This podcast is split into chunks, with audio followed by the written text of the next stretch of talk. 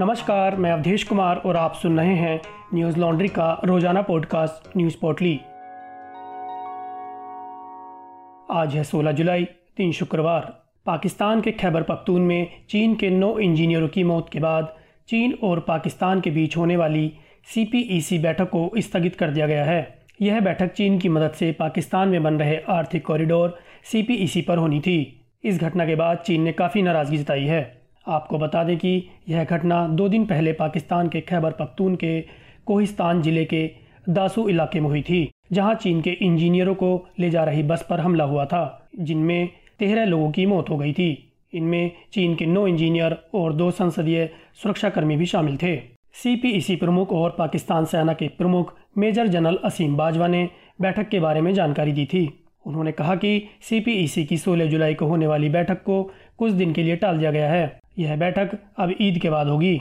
इसकी तारीख अभी तय नहीं की गई है। जब कोई तारीख रखी जाएगी तो इसकी सूचना साझा की जाएगी। चीन इस कॉरिडोर के लिए अरबों रुपए खर्च कर रहा है। यह प्रोजेक्ट चीन को सीधा ग्वादर बंदरगाह से जोड़ता है, जो भविष्य में उसके व्यापार के लिए काफ़ी फ़ायदेमंद साबित होगा। इस घटना के बाद पाकिस्तान ने सूचना प्रसारण मंत्री फवाद अहमद चौधरी से कहा कि घटना में आतंकी हमले की संभावना को इनकार नहीं किया जा सकता। प्रधानमंत्री इमरान खान खुद इस घटना को पर्सनली देख रहे हैं। साथ ही पाकिस्तान में स्थित चीनी दूतावास के साथ भी संवाद चल रहा है।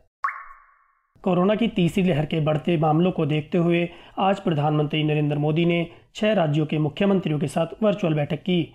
इन राज्यों में तमिलनाडु, आंध्र प्रदेश, कर्नाटका, केरला, ओडिशा और महाराष्ट्र शामिल थे। इन राज्यों में बढ़ते कोविड के मामलों को देखते हुए केंद्र सरकार ने कुछ टीमों का गठन किया। बैठक में प्रधानमंत्री के साथ गृह मंत्री अमित शाह भी शामिल हुए। प्रधानमंत्री ने कहा कि कुछ राज्यों में कोरोना के बढ़ते मामले चिंता का विषय हैं। आज हम तीसरी लहर के मुहाने पर खड़े हैं। इसके लिए हमें सतर्कता बरतनी होगी। पिछले एक सप्ताह के भीतर अगर आंकड़ों का ज़िक्र किया जाए तो 80 फ़ीसदी केस इन्हीं छह राज्यों से आए हैं। तीसरी लहर आने से पहले हमें टेस्टिंग और वैक्सीनेशन दोनों बढ़ाना होगा। वहीं विश्व स्वास्थ्य संगठन के मुखिया डॉक्टर ट्रेटोस ने चिंता ज़ाहिर करते हुए कहा कि दुर्भाग्य से हम कोरोना वायरस की तीसरी लहर के मुहाने पर पहुँच गए हैं और डेल्टा वेरिएंट आज दुनिया के 111 देशों में फैल चुका है। यह जल्द ही पूरी दुनिया का सबसे प्रभावी वेरिएंट बन जाएगा।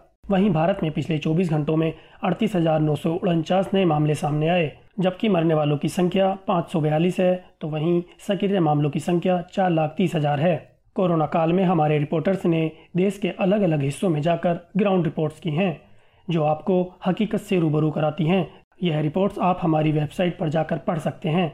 न्यूज़ लॉन्ड्री हिंदी, सब्सक्राइबर्स के सहयोग से चलने वाला मीडिया संस्थान है।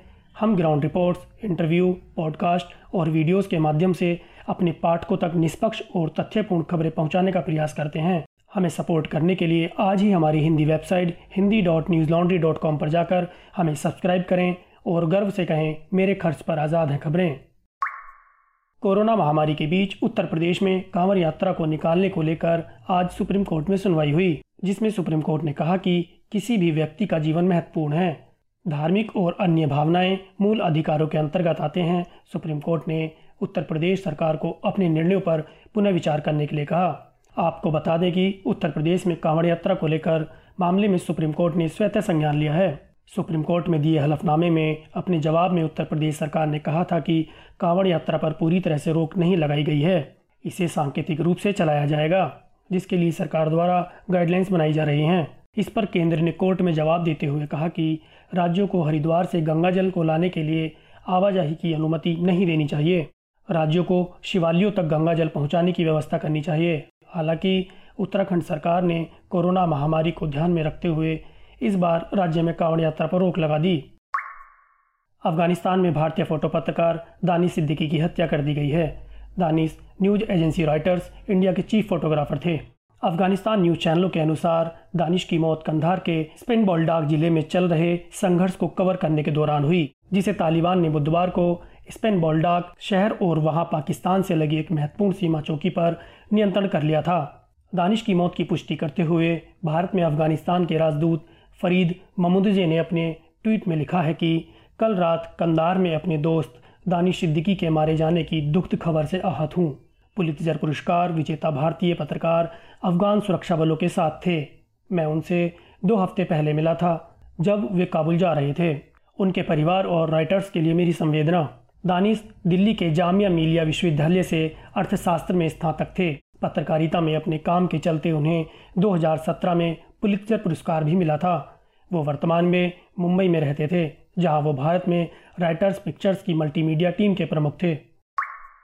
भारतीय मौसम विभाग ने पिछले दिनों बारिश के चलते जारी किए गए ऑरेंज अलर्ट को बदलकर देश के कई राज्यों में रेड अलर्ट जारी कर दिया है। मुंबई में जिस तरह से रुक रुक कर बारिश हो रही है, इसके चलते वहाँ के कई इलाकों में पानी भर गया।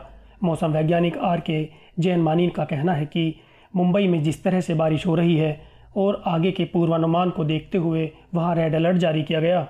मौसम वैज्ञानिकों के अनुसार, राजधानी दिल्ली में रविवार को तेज हवाओं के साथ भारी बारिश की संभावना है। मौसम विभाग के अनुसार 40 किलोमीटर प्रति घंटे की रफ्तार के साथ दिल्ली के कुछ इलाकों में बारिश हो सकती है। बारिश के अनुमान को देखते हुए मौसम विभाग की ओर से दिल्ली में ऑरेंज अलर्ट जारी किया गया है। हालाँकि इन दो दिनों के बीच हल्की बारिश होने की संभावना है। मौसम विभाग ने 16 और 17 जुलाई को मैदानी, निचली पहाड़ियों और मध्य पहाड़ियों में भारी गरज चमक के साथ बारिश होने की संभावना जताई है, जिसके लिए मौसम विभाग ने येलो अलर्ट जारी किया है। वहीं बात उत्तर भारत की करें तो उत्तर प्रदेश और बिहार के कुछ हिस्सों में मौसम शुष्क रहने की संभावना है।